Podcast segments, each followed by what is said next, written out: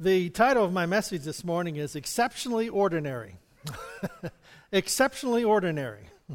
And uh, those words do not go together. You know, I, I doubt that we've ever seen them uh, or heard them as two words following each other, one word following another. And I thought of exceptionally ordinary as from 1 to 100, you're an exceptional 50. you're 50. You're an exceptional 50. It's like, but that's just ordinary and exceptional. you So they don't belong together.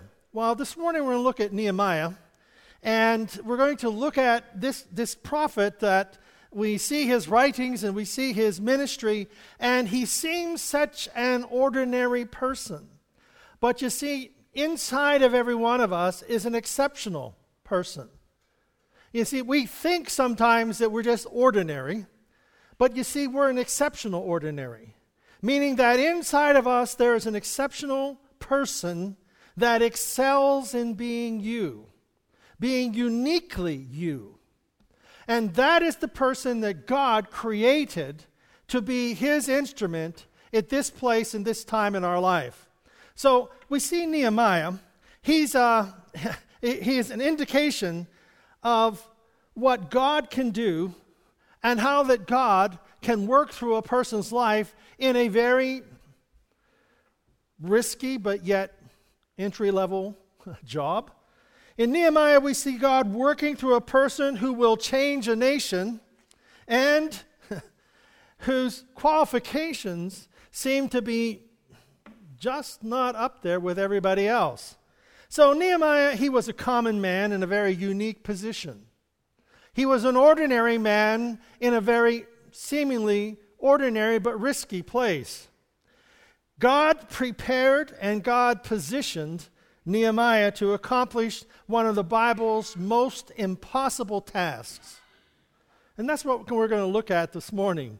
How that God used a man, Nehemiah, to do who was a ordinary person to accomplish something exceptional, something that just didn't, seemed was an impossibility to overcome.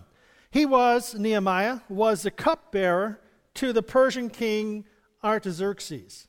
Now, being a cupbearer to the king was that um, he got to drink everything that the king got to drink. Isn't that good? He gets, but what happens is he got to drink it first, and if he didn't die, then the king could drink it. How many's going to sign up for that job? It's kind of a cushy job. All you got to do is sit around and drink from the king's cup before he does. so, the king, if you might imagine, he was ruler over much, but yet his kingdom came down to one individual willing to take a sacrifice for his life to be the king's cupbearer. So, he positioned him, God positioned him in a place of being the king's trusted servant. But Nehemiah, his heart was not for the kingdom of Persia, his heart was for Jerusalem. And he was a Jewish individual that had uh, not returned to Jerusalem and after the, the different con- conquests. If you look at a kind of a timeline, in 586 BC, we have Jerusalem being captured by uh, the Babylonian king. So that's 586 BC.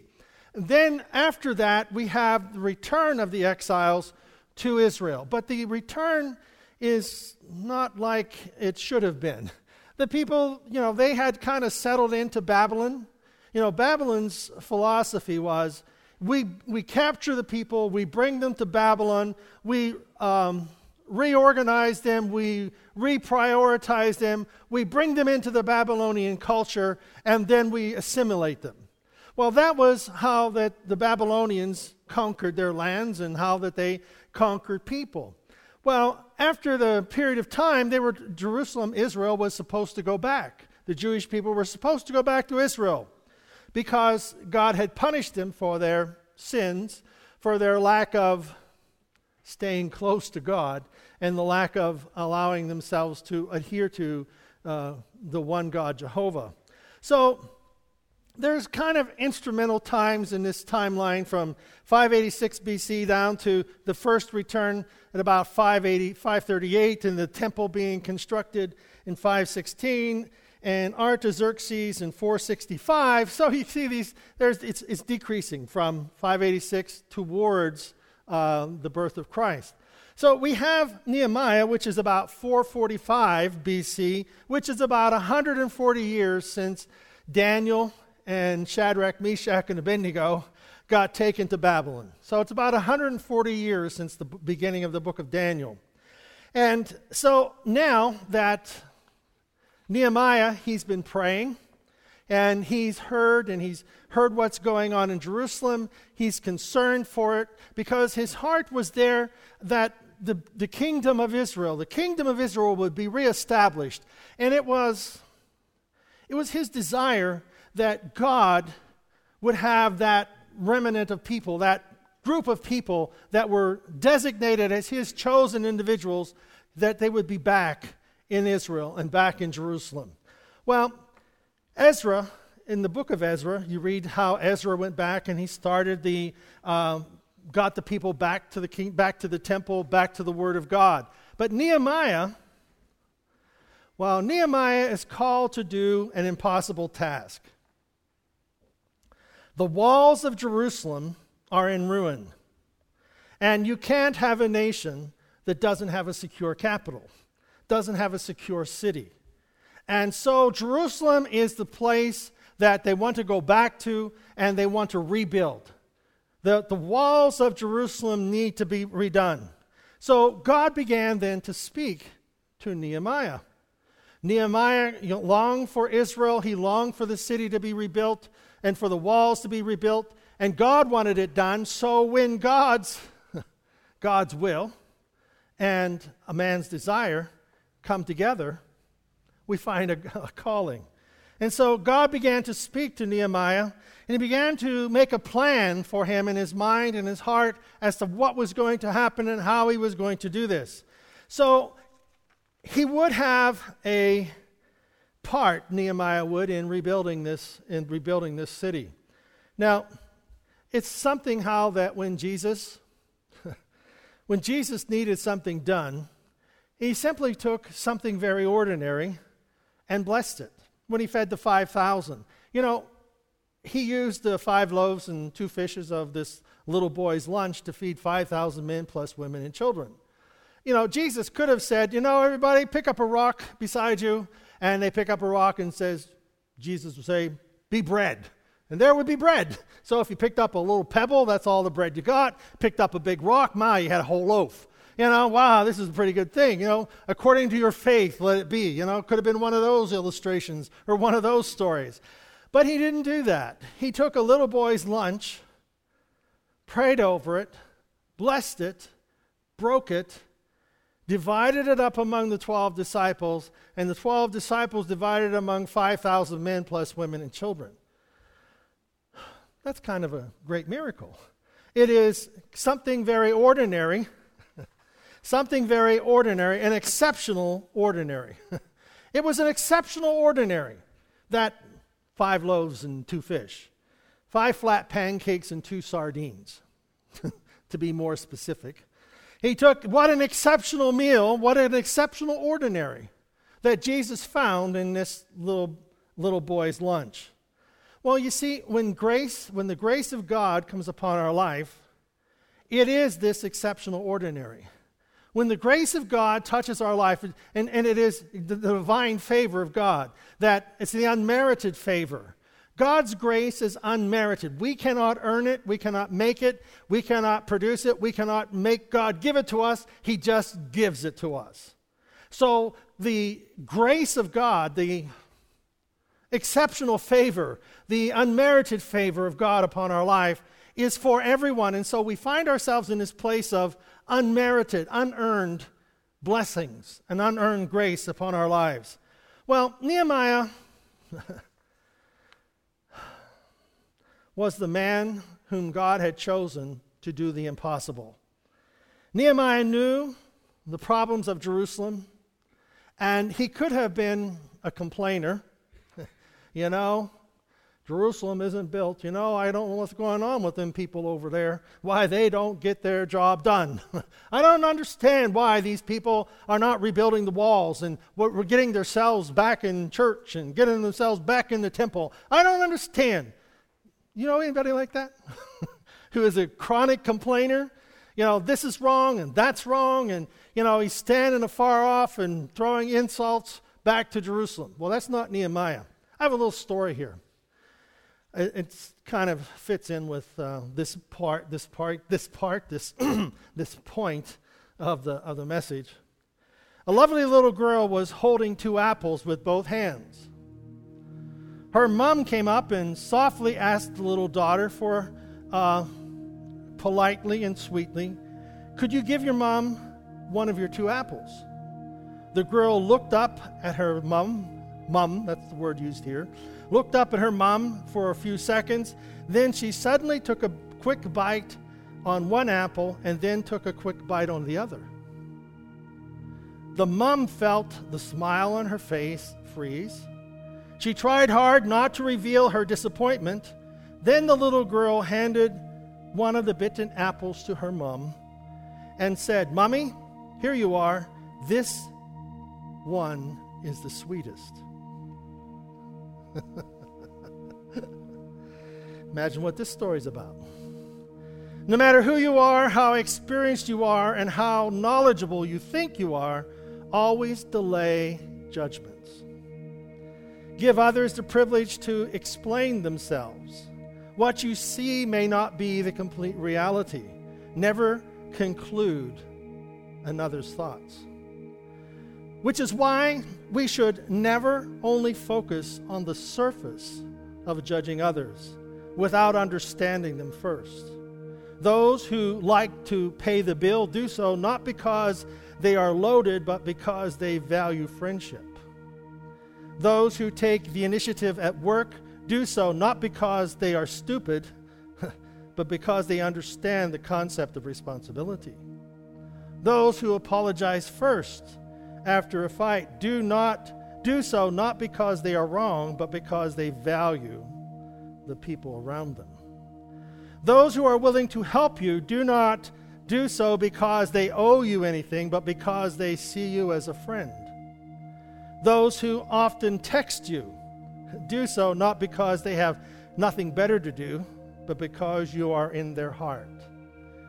Those who take out time to chat with you does not mean they are jobless or hopeless or less busy, but they know the importance of keeping in touch.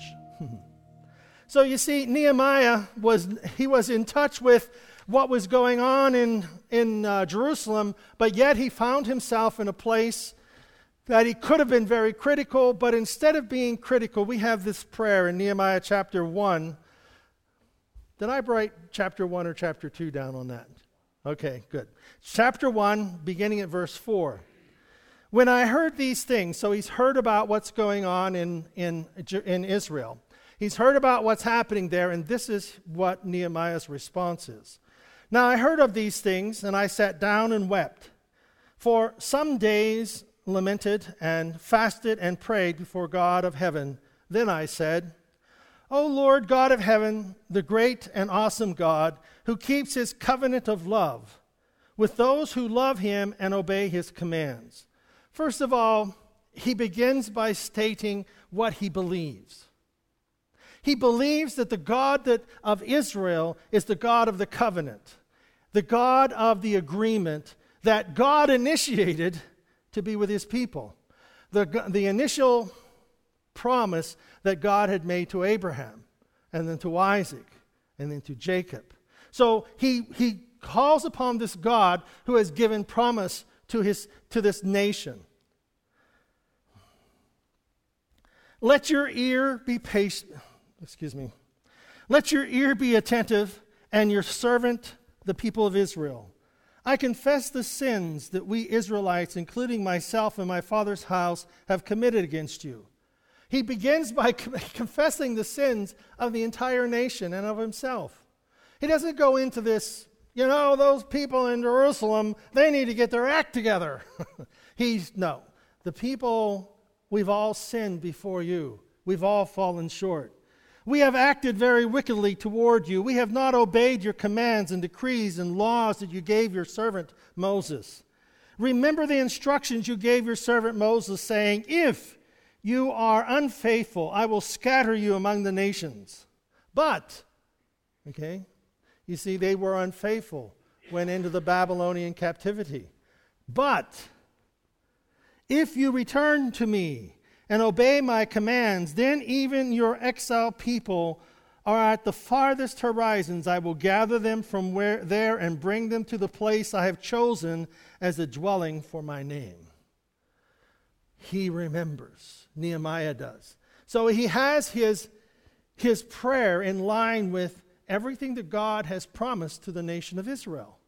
He has put them in place. Now, they are your servants and your people whom you redeemed by your great strength and your mighty hand. O Lord, let your ear be attentive to the prayer of this your servant. Did you ever discount your prayers because it's you praying? well, he, does, he has better things to do than listen to me. You know, there are more important prayers than mine.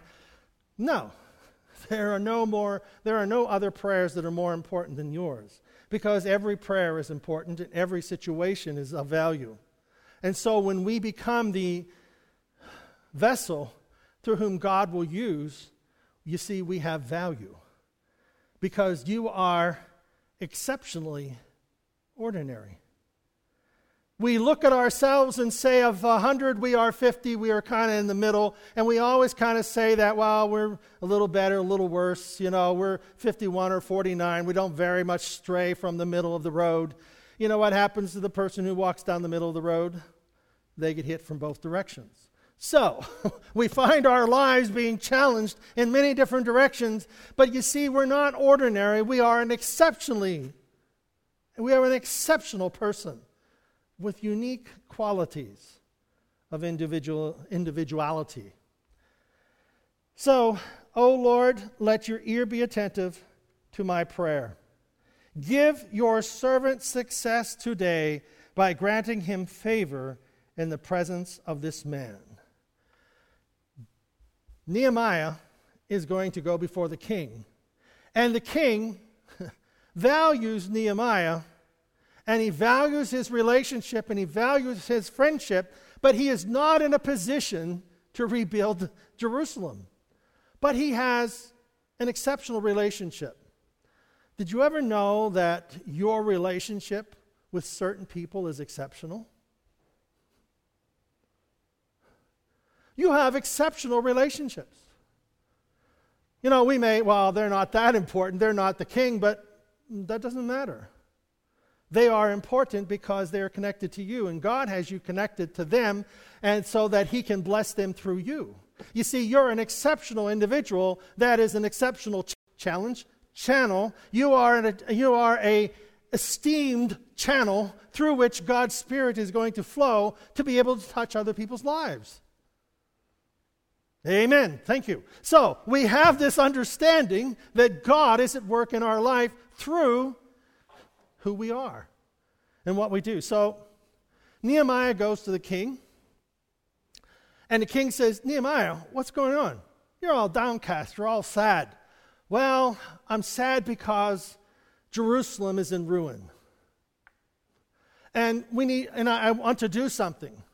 And this is what needs to be done. I need to go back to Jerusalem and I need to somehow bring all the materials that we're going to need, the woods and what, you know, the timbers and all this. The king says, Go ahead. Whatever you want. you've got a blank check. and you've got passage from here to there, which is over a thousand miles. So Nehemiah is going to travel from here to Kansas City, almost to Kansas City, Kansas, Kansas City, Missouri. They're the same city, just on different sides of the river. So he's going to give you permission to go from here to Kansas City. And it's going to go by camel. and you're going to go by donkey. And you're going to get there, you're going to walk. So when Nehemiah wanted to go to Jerusalem, it's not a trip from here to the mall. It's a trip from here to Kansas City. So he takes off with this declaration from the king. He has a, a, a, plan in his heart. He has a desire to see the walls rebuilt. He makes the thousand mile trek to Kansas City.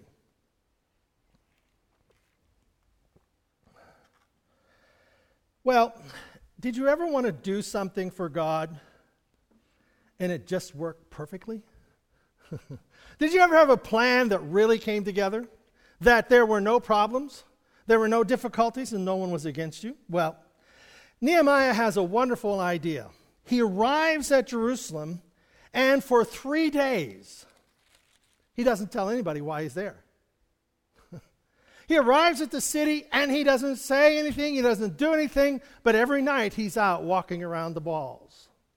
He's walking around the walls that have been burnt and pushed over and the gates that have been torn apart. There's nothing left except rubble. So, this is 140 years since the walls have been torn down.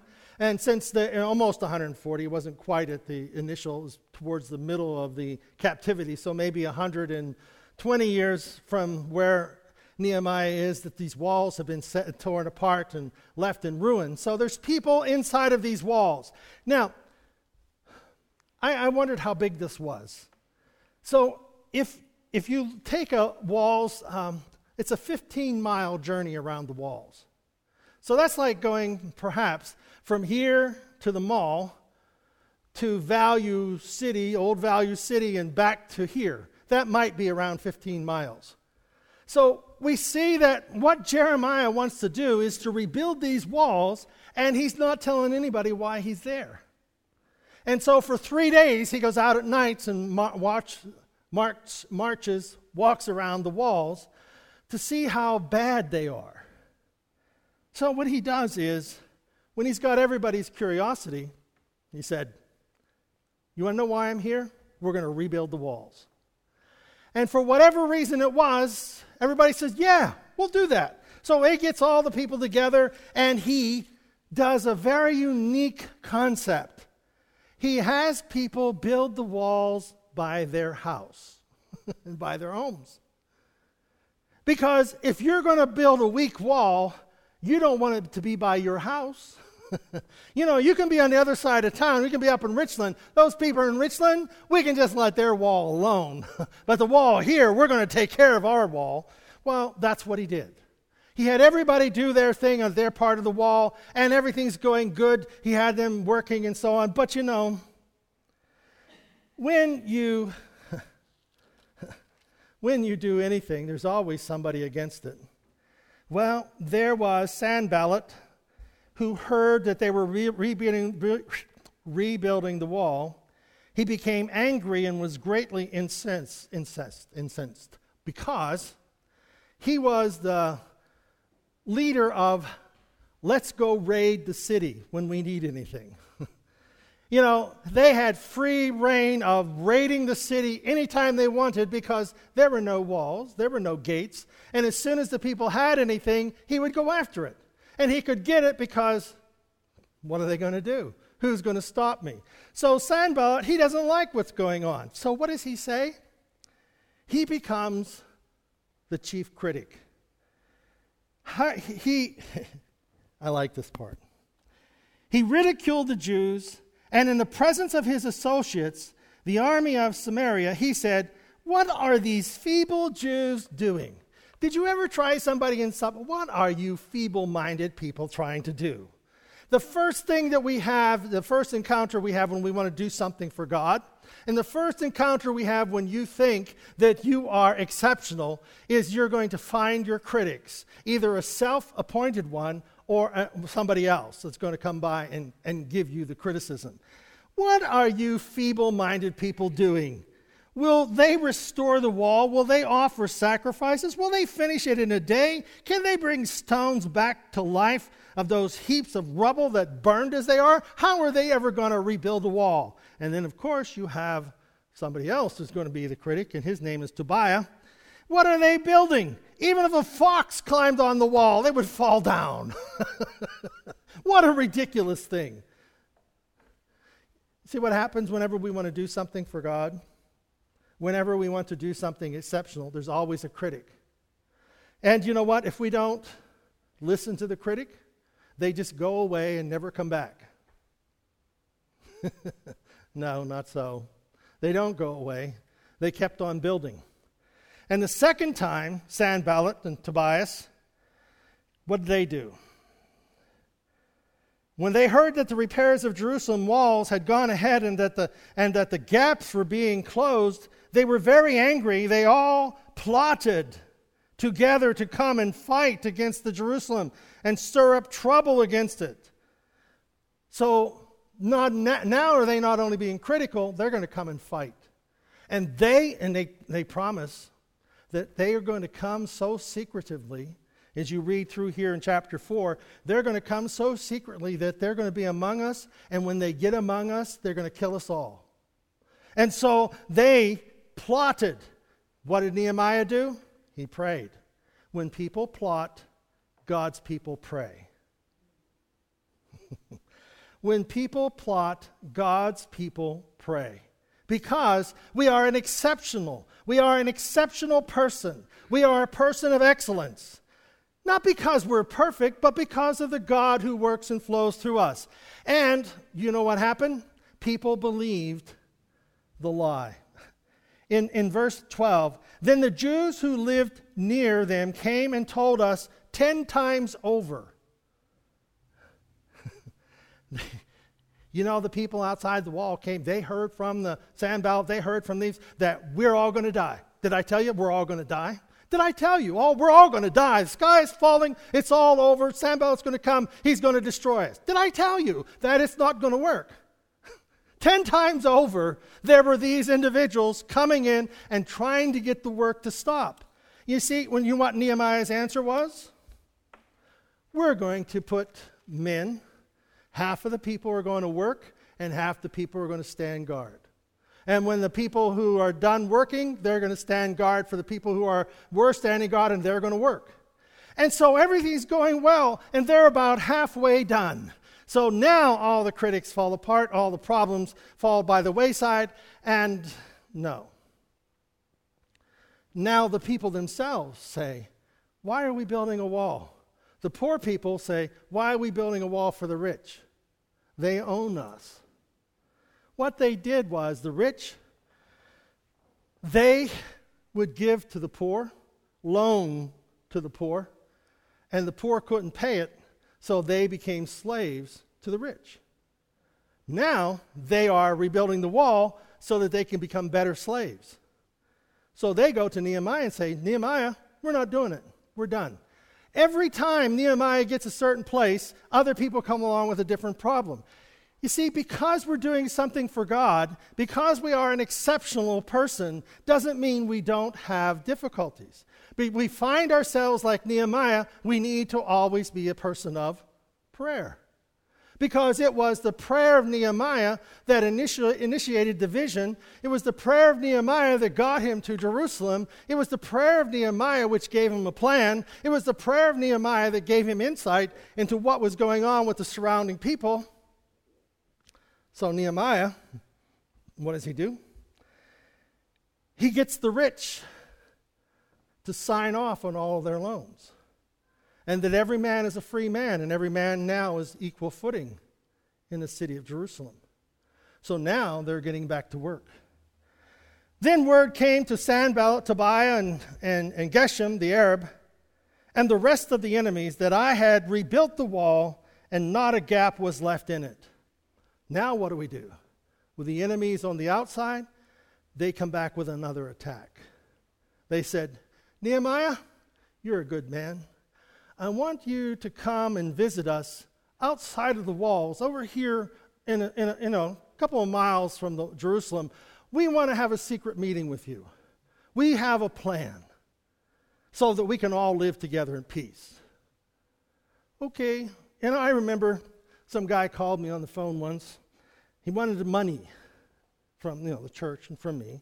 And that we would he said, "You know, I want to meet you about 10 miles from Jerusalem Jerusalem, from Wimber, out in the middle of nowhere where these two roads intersect. Can you meet me there? Well, let me think about this. No, I'm not going out there to the middle of nowhere to meet some stranger that I'm going to give him money. Well, what was going on? Nehemiah had insight to know I wasn't born yesterday. These guys are going to try and kill me. So he wouldn't go. So then, after all that, the enemy stops. No. The enemy now says, Nehemiah, we're going to send a letter to the king. And we're going to tell him you have set up your kingdom against, against the king, and he's going to come and destroy you. Well, the king, Nehemiah knew that the king wouldn't believe them. And they were all trying to frighten us. This is verse 9 of chapter 6. And they were all trying to frighten us, thinking their hands will get too weak for the work and it will not be complete. But I prayed, and now strength, now strengthen my hands. You see, whenever we get tired, whenever we get frustrated, when things get difficult, difficult, we need to pray. And praying for strength for the hand to do the work is a good thing. Praying for wisdom to be able to understand what is happening is a good thing.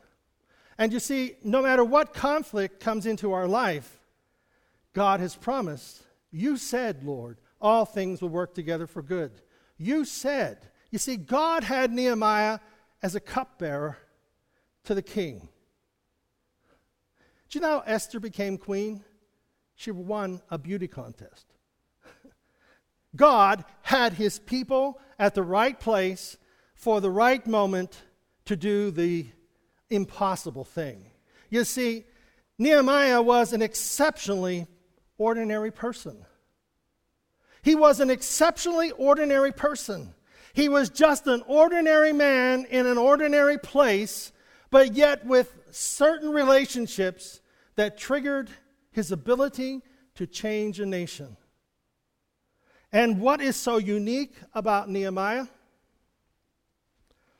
Nehemiah completed the wall in 52 days because he was able to inspire, he was able to lead, he was able to battle the difficulties, and he was able to face the opposition, and he was able to complete the task that was born in his heart a thousand miles away, drinking from the king's cup. You see, and that's the exceptional ordinary, the exceptionally ordinary position that we are in, that each one of us are in. That we look at our life and we say it is just 50. I am exceptionally ordinary. But you see, we're not ordinary. We are completely unique. We are completely different than anyone else. And each of us have a position in the body of Christ. I'm just a cupbearer for the king. I die first. what a great job. yeah, right. We're not signing up. But you see, our job is not ordinary, it's extraordinary. Our position is exceptional because the hand of God is upon your life. And his call can never be canceled. And what he called us to do, he continues to enable us to accomplish it. Because we have a job to do. We have a responsibility to the King of Kings and Lord of Lords to allow him to do exceptional things through us such as smiling at someone, complimenting them, encouraging them, believing and knowing that God is working in our life. And He has promised. God, you said you would bless us. You said that me and my household would be saved. You said that, and so I'm believing for my entire family. Not just my kids, but all my brother's kids, all my family's kids and their kids. And no matter who it is, we, God can unscramble the egg. we got some people that are really scrambled. But you know what? God is the God of the impossible. And so we pray for them. And we pray for them. And we believe that God will do a work in their life. But He's going to call us an exceptionally ordinary person that you are. He has called you to the kingdom, just as Esther, for such a time as this. Amen? Let's stand. Exceptionally ordinary. yes. Father, we thank you. How can we say thanks for all the wonderful things you've done for us? God, we didn't deserve them, but God, by your grace and your mercy, you bestowed them. And they are your divine presence, your divine favor, your divine blessing. God, the encouragement, the strength, the wisdom, the guidance, it's all in our hearts and minds because you have touched us by your Spirit. So thank you, Lord, for this exceptional moment in time where we hear your voice speak strength and love, forgiveness and life into us. We thank you for this exceptional moment where you call us to be a kind, loving, forgiving person. Amen? God bless you. Be exceptional in your ordinary life.